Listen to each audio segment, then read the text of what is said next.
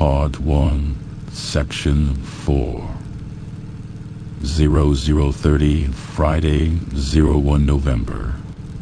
Where's the van? Gary gasped as the makeshift Boogaloo convoy tore down the road, leaving Portland behind. And why are we heading away from the city? John slightly tilted his head back to acknowledge the question, and in his monotone and oddly calm voice replied, Jimmy put his and Calvin's family in it and told them to leave town before things got really bad. Several houses in the suburbs were already torched. Brian began to sweat a little at this. He had previously hidden a little booger sugar in the van and really hoped no one would find it. Shit. Gary spat. All of our goddamn angry Play-Doh was in that damn van, and who knows if we're gonna need it. Plus, that was my van, and it was bulletproof. Seriously, dude, how the fuck do you afford all this shit? Brian said in complete awe. I don't know, man. You know, stocks, army bonus, it was, you know, fucking stuff. Gary mumbled back, slightly flushed. The two Wranglers tore through the night like a bat out of hell. Brian checked his phone to see a national service update appearing. This is the Federal Alert System. Martial law has been declared due to a national civil uprising. Please stay in your wonderful, gorgeous, beautiful homes. Oh, gee willikers, guys. What the actual flippin' hack? Jimmy stuttered with disbelief on his face upon hearing the message. Always knew it was gonna happen. Not surprised. John monotoned to himself. The jeeps turned off onto the familiar trail of Gary's new property, pulling up to the cabin. Gary quickly jumped out of the car and yelled over his shoulder something about turning on a security system. Brian, half a zombie at this point from fatigue and his general lack of being in shape, waddled to the house, praying that a new pair of pants await him there. Upon walking inside, a fairly simple layout awaited him. A single bedroom, a kitchen slash living room, and a bathroom. In the kitchen, a rug lay tossed aside, revealing a trap door for the basement.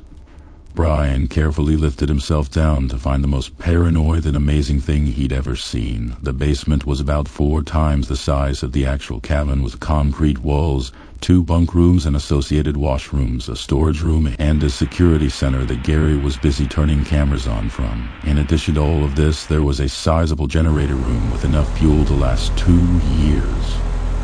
Gary turned to Brian. Okay, so obviously I didn't build this. Bought the place off a family whose dad just died. It was a massive doomsday prepper. They didn't need it, so I got a steal. You're in bunk room one. There's a box under your bed with clothes for you and stuff you'll need.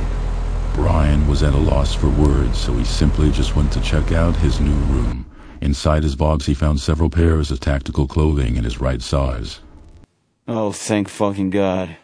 He whispered with a single tear falling from his face at the thought of changing out of his shit pants.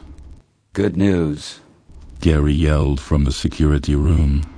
I just got a hold of an old E O D buddy of mine named Jake. Says he's got a ton of angry Play-Doh and is down for the big igloo. So he's on his way right now. How long till he gets here?